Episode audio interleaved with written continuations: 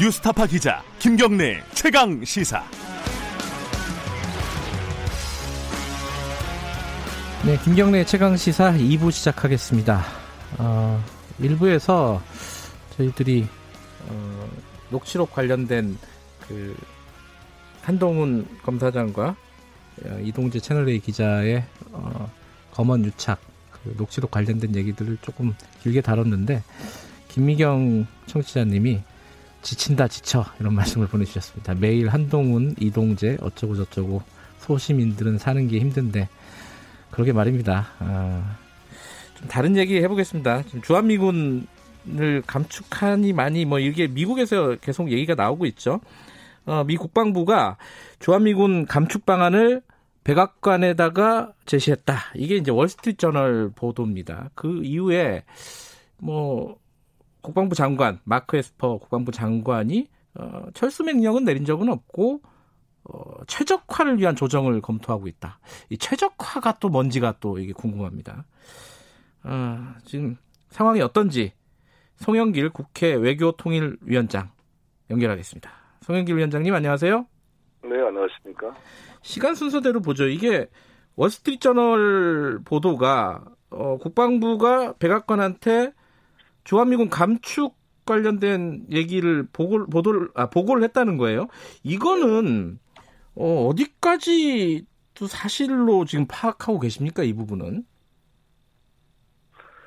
글쎄요, 뭐 저는 미국이 세계 전략적으로 이렇게 신속 기동문 형태로 그때그때 재배치를 하고 전략적 유연성을 가지고 있기 때문에 네. 고정되어 있는 게 아니잖아요. 예. 지금 대부분 붙박이 군이 아니게 되었습니다. 예. 주한미군뿐만 아니라 다른 예. 미군들도 한정된 자원을 그때그때 해야 될 거 아니겠어요? 우리가 동네 파출소도 파출소 지구대가 있으면 범죄가 발생하면 옆에 지구대가 협력해서 같이 움직이거든요. 네네. 월대 작전이라 그러는데 한, 한꺼번에 병력을 집중해서 진압을 해야 되지 않겠습니까? 그렇죠. 예. 네, 그런 것처럼 항상 미군도 그 세계 전체 전략적 목표에 따라서 이렇게 유동화시키고 움직이고 있는 거 아니겠습니까? 예. 이미 그래서 항상 그 최적화, 이 에스퍼 장관이 뭐 예. 재배치 이런 말을 쓰는 것도 어, 그런 전략의 일환이다 이렇게 생각합니다. 이게 원론적인 입장들인가요? 아니면 이 최적화라는 게 아니면 실제로 뭔가 움직임이 구체적으로 예상이 되는 부분인가요? 어떻게 보십니까 이 부분은? 오바마 행정부 때 그 Pivot Asia라는 말 썼잖아요. 그게 네. rebalancing, 그러니까 재배치를 한다는 뜻입니다. 사실 이게 중동의 일부 병력을 빼서 오스트레일리아나 이쪽 아시아 태평양 지역에 재배치하겠다. 여기에 아시아 pivot이라는 것이었죠. 네. 그러니까 저는 그때그때 상황에 따라 움직이는 거니까 네. 특별하게 우리 주한미군 철수 문제가 거론된 건 아니다 이렇게 생각합니다. 음, 그러면 뭐 당분간 뭐 주한미군 감축이라든가 어, 뭐 극단적으로는 철수라든가 이런 일이 벌어진다고 보지는 않으시는 거네요. 이게 일부 우려하는 목소리도 좀 있어갖고 여쭤보는 건데요. 네. 그런 이야기는 뭐 옛날 카터 때부터 박정희 정부 때부터 맨날 나오는 이야기 아니겠어요. 예, 그래서 예. 박정희 대통령이 화가 나가지고 어, 자주국방 세우고 세우고 핵 개발하고 미사일 개발하겠다 한 거잖아요. 네, 아, 그래서 우리 우리 국가안보는 스스로 지키겠다. 이게 제 초등학교 때도 항상 음, 어, 들렸던 구호가 자주국방이었습니다. 네, 네, 박정희 이, 정부가 가장 강조했던 원칙이죠. 그 덕분에 사실 우리 미사일 기술이나 군, 어, 군수 산업도 많이 발전한 면이 있습니다. 네, 우리가 한미 동맹이 중요하지만 네. 우리 스스로도 지킨다는 그런 자주적 자세를 같이 견지해 가야 된다 이렇게 생각합니다. 음, 그런데 이게 지금 어 다른 상황이랑 조금 다른 게요. 트럼프 대통령이잖아요. 이 트럼프 네. 대통령은 계속 그 어, 방위비 분담금 어, 대폭 인상 이런 걸 요구하면서 어, 이 주한미군 철수할 수도 있는 거 아니냐, 뭐 아니, 감축할 수도 있는 거 아니냐 이런 식의 어떤 어, 분위기를 계속 풍겼잖아요. 그래서 걱정을 네. 하는 것 같아요, 많은 사람들이. 네. 예, 그건 네, 어떻게 생각? 예, 그것은 아시다시피 이제 미국이 국방 수권법이라고 매년마다 그 이제 예산을 할 때 만드는 법안인데 네, 이게 2019년도는 2만 2천 명 이하로 감축할 때는 의회의 동의를 얻도록 돼 있고 네. 올해 2020 2020년 국방 수권법에 따르면 28,500명으로 명시를 해놨습니다. 네. 이하로 감축할 때는 의회 동의 없이 할 수 없기 때문에 네. 어려워요. 뭐 제가 어제 코리 가드너 미이 상원 아태 소위 위원장하고 화상 통화를 했습니다. 태도요 그 하원 그 아태 위원회 간사고 네. 두분 국회의원하고 어제 화상 통화를 했는데 거기서도 물어봤어요. 네. 우리 김영호 간사가 물어봤더니 아, 뭐 전혀 저희는 동의하지 않는다 이런 거고 음, 또 네. 언론에 보도된 바도 여야를 불문하고 미 공화당 민주당 의원들이 전부 반대 의사를 표명하고 있기 때문에 네. 아마 트럼프 대통령이 그- 그런 돌발적 행위를 하더라도 네. 어려울 것입니다. 예. 음. 그러니까 트럼프 대통령의 이제 개인적인 캐릭터 혹은 뭐 이게 돈이나 이런 것들을 중요하게 여기는 것들 그것뿐만 아니라 지금 대선이 있잖아요. 이제 네. 대선을 앞두고 본인의 뭐 지지율이나 이런 것들을 위해서 어, 이 외- 해외 이제 주간 미군 감, 아, 해외에 주둔하고 있는 미군을 감축하려고 하는 움직임은 분명히 있지 않았습니까? 그게 가시화될 수는 없을까요? 근데 예를 들어서 아프간이나 다른 나라처럼 네. 미군이 거기서 사망을 해가지고 네. 계속 부상자가 발생하고 사상자가 발생한 경우에는 뭐 철수한다 그랬을 때 지지도가 높아질 수도 있겠습니다만 네. 주한미군은 지금 무슨 사상자가 발생합니까? 뭐 전투가 음. 있습니까? 음흠. 전 세계 미군 기지 중에 가장 편안하고 안락한 그리고 우호적인 분위기가 있는 네. 그런 나라입니다. 네. 444만 평의 세계 최대의 해군 기지에 골프장까지 있고 리조트처럼 만들어지는 저희는 이 부대를 네. 왜 철수하려 그러겠어요? 이거 철수하려 철수하려 그러면 네. 미국 국내에서 반대 여론이 더 높습니다. 이거 음. 트럼프 대통령이 돌발적으로 해야 될 동기가 없는 거죠. 음, 반대 이게, 이게 예. 무슨 지지도가 높아야 아, 미군을 감추거나 철수할 텐데 네. 미국 국내 여론이 철수 반대론이 더 높기 때문에 네. 전 그렇지 않고 의회에서도 반대가 어, 압도적이어서 어, 그 그럴 가능성이 없다 이렇게 생각합니다. 그렇군요. 어. 근데 이제 의회나 정치인들, 이거 뭐 여야를 가리지 않고 반대를 하고 있다고 해도 어, 대선을 앞두고 이제 대중들에게 아, 우리는 이제 돈 아끼는 정부다. 우리 손해 보는 짓 안 한다. 미국은 뭐 이런 어떤 메시지를 전달하려고 무리수를 두는 그런 어떤 상황이 우려되는 거 아니겠어요, 이게? 근데 여론이 그렇게 도움이 안 된다 이거죠. 아, 그게 예. 실제로 도움이 안 될 것이다. 예. 음. 그리고 지금 저는 이게 참 이 방위비 협상 문제를 보면서 느끼는 게 예. 지난 10년간 주한미군 총원을 보면요. 네. 주한미군이 고정돼 있지가 않아요. 네. 지금까지 이 주한미군은 지금도 2만 4천 명에서 3만 3천 명 사이에서 왔다 갔다 합니다. 9천 명이 왔다 갔다 해요. 네. 우리나라 군대처럼 주한미군이 지금 한국에 몇 명 존재하든지 우리 국방부나 정부에 보고하지 않습니다. 네. 얼- 몇 명이 있는지도 알 수도 없어요. 네.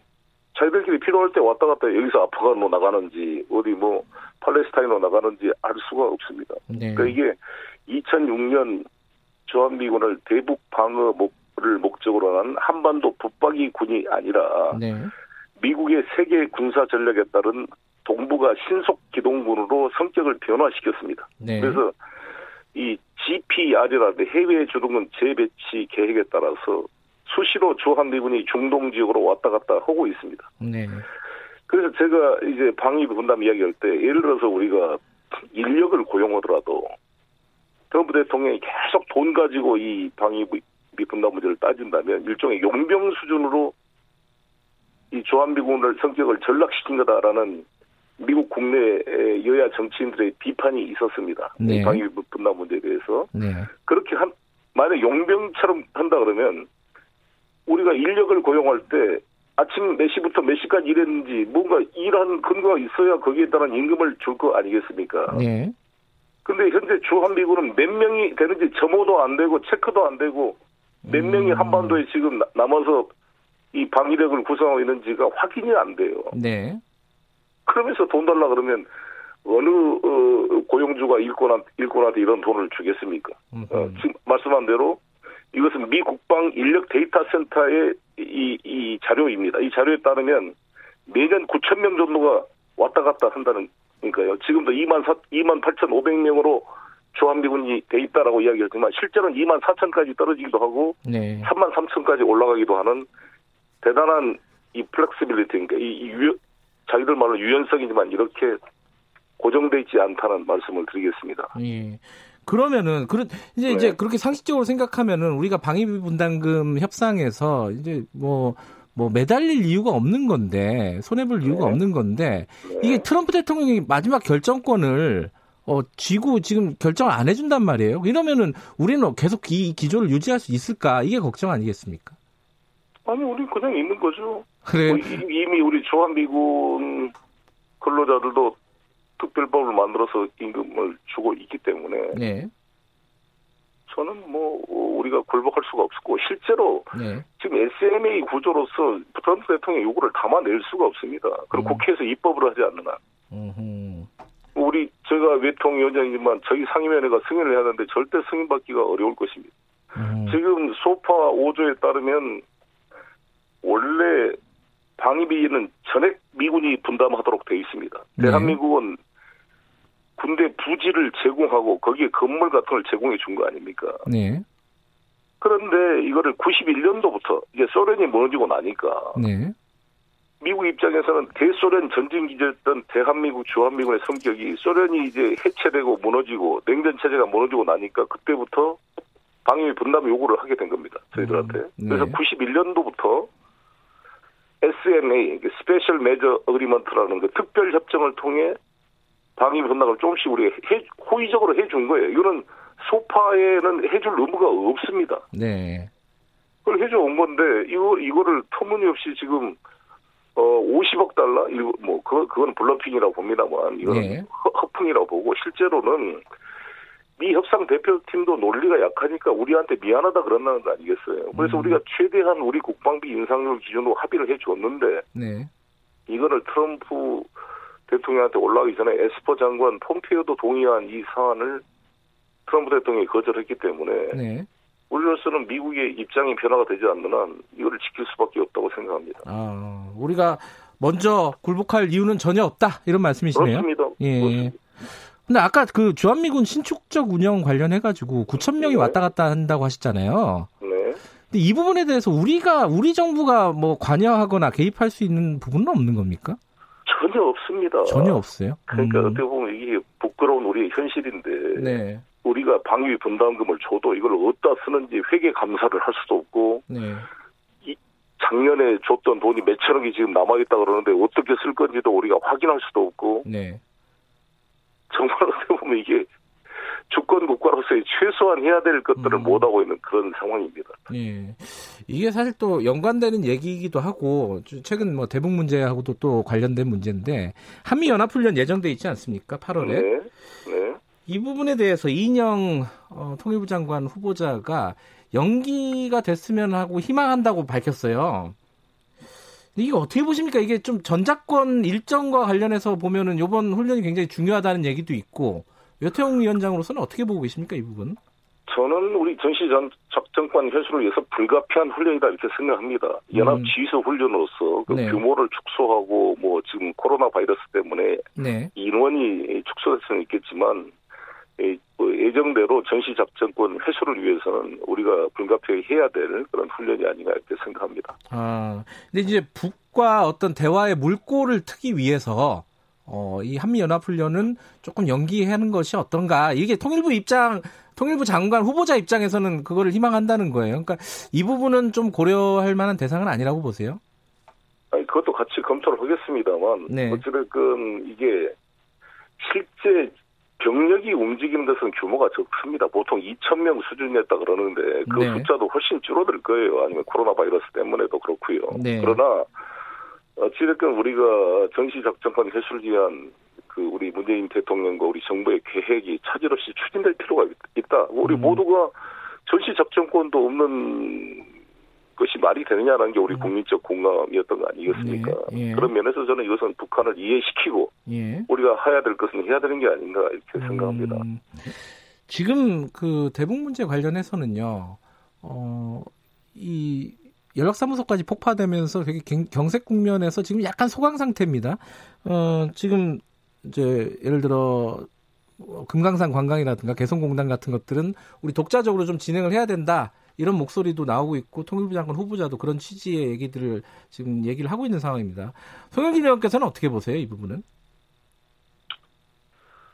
만시 지탄이죠. 사실 그 2018년 4.27 판문점 선언 이후로 그때의 네. 합의 정신에 따라 우리가 할 수 있는 것들은 과감하게 실천했어야 되는데 네. 그때 우리 입장에서는 그 하노이 회담이 좀 성공하기를 기대하면서 거기에 모든 것을 걸고 네. 미국을 자극하지 말자 이런 논리로 오히려 더 조심하면서 남북관계 진전을 확 그, 하지 못한 아쉬움이 있었다 생각이 생각이 듭니다. 네. 지금 상태에서 어, 유엔 제재의 예외라고 할 수 있는 개별 관광이나 네. 아, 의약품 지원, 네. 인도적 지원 같은 것은 과감하게 할 필요가 있다. 음. 예를 들어 지난번에 타미플루 약을 주려고 했는데 그를 싣고 가는 트럭이 제재 대상에서 못했다 그러면 사실 소에다가 달구지를 달아가지고 그 수레에다가 싣고라도 보내자 네, 아, 네. 그런 이야기가 나왔던 거죠. 예. 근데 지금 이게 여러 가지 얘기들 구상들은 나오고 있지만 이게 결국은 북한이 네. 화답을 해야 되는 부분이잖아요. 그렇습니다. 이게 가능할까요? 지금 상황에서 북한이 지금 저, 예. 정부 당국의 요청에 바로 화답하기는 쉽지가 않을 거라 보는데요. 네. 일단 이제 저희가 통일부 장관이 교체가 되고 또 상황을 봐야 되고 네. 저희 대통령께서도 국회 오셔서 국회의 역할도 말씀해 주셨고 네. 또 박병석 의장도 그런 의지가 가지고 계시는데 네. 정부 간의 관계가 막히면 국회 차원에서 우회할 수 있는 방안, 네. 지방자치단체나 시민단체를 통해 우회할 수 있는 방안 등도 음. 모색을 해봐야 된다고 생각합니다. 그런 여러 가지 방안들 모색하는데 사실은 어, 미국과의 관계, 특히 뭐 워킹 그룹의 걸림돌이 된다 이런 얘기들이 좀 있지 않았습니까? 이것들은 좀 해소가 될까요? 어떻게 보십니까? 네, 이제 working group에 대한 평가가 양면인데 예. 우리가 주체적으로 활용을 하면은 미국의 국방부, 뭐 재무부, 상무부 네. 일일이 협의해야 될 걸 한꺼번에 모아서 원스톱으로 같이 해서 제재 예외 사항을 받아낸다든지 네. 뭘할 수 있는 것이고 이거를 이제 주체적인 못하면 세세항까지 다 통일부나 여기서 자주적으로 결정할 수 있는 사안까지도 워킹그룹에 올려서 스스로의 자기 권한을 포기하는 행위, 네. 예, 남북관계 진전을 간섭하는 것 이렇게 볼 수가 있습니다. 그래서 음. 이 양면을 잘 조절을 해 가야 된다 보는데, 네. 뭐 이인영 어, 장관 내정자가 아마 이걸 잘 풀어가지 않을까 이렇게 기대를 합니다. 어, 그 아까 금강산이라든가 개성 같은 경우에는 어, 워킹그룹이나 이런 데를 안 거쳐도 된다고 보시는 거예요? 아니 이제 그 사안은 그 통일부의 보고를 들어봐, 들어봐야겠지만 네. 미국에 통보해줄 사안 결정을 하고 나서 네. 통보해줘야 될 사안과 네. 같이 협의해서 결정된 사안을 음. 분리해서 해라는 거죠 저는 예. 모든 사안을 다 협의해서 하면 이게 이게 자주성을 상실되는 거잖아요. 네. 음. 그렇지 않겠어요? 예. 네. 예를 들어 개성공단 기업인 방북하는 문제까지 예. 왜 그거를 상의하느냐? 그건 무슨 개성공단을 제기하는 것도 아닌데 네. 통일장은 통일부 장관이 방북 승인 허가해 내주면 되는 건데. 예. 그래서 저는 많은 인도적 민간 단체 지원 단체가 네. 뭘 하려고 그러면 네. 가능하면 좀 승인을 해줘라 통일부가. 음. 네. 아 이런 이런 생각이고 아마 이인영 장관 내정자도 그런 의지를 가지고 있다고 생각합니다. 네. 어, 오늘 어, 주한미군 문제라든가 대북 문제 관련돼서 인터뷰를 요청을 드린 건데 현안들 한두 개는 좀 여쭤봐야 될 것 같아요. 이거 네. 예. 지금 서울시장, 부산시장 후보 공천을 해야 되니 말아야 되니 이 얘기들이 어, 네. 이, 그, 아주 그 지도부급에서 계속 나오고 있습니다. 어, 어떻게 생각하십니까? 지금 뭐 송영길 의원께서도 중진이시고 오선 의원이신데. 예. 일단 우리 국민 여러분께 죄송하죠. 이런 네. 서울, 부산 이런 일이 발생한 자체에 대한 우리 자체 반성이 필요하고요. 네. 또 이런 문제는 중요한 문제이기 때문에 지금 논, 논란을 벌일 필요가 있는가. 음. 그리고 당 지도부가 체계적으로 고민하도록 도와주고 내부적 의견을 할 수는 있지만 네. 중구난방시로 이 문제를 각 그 당의 지도부가 아닌 분들이 음.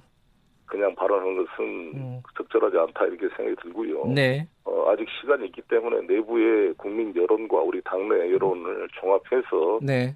어, 연말에 가서 네. 어, 해도 되고 또 새로운 지도부가 구성돼야 될 거 아니겠습니까? 네. 전당대회가 있는데 네. 새로운 지도부가 어, 뭘 결정하도록 일단 유보를 해놔야지 음. 지금부터 내년 4월에 있을 일을 어, 만약에 발언을 중구난방으로 하는 것은 그 당에 도움이 되지 않는다 이렇게 생각합니다. 알겠습니다. 오늘 말씀 여기까지 드릴게요. 고맙습니다. 네, 감사합니다. 송영길 국회 외교통일위원장이었습니다.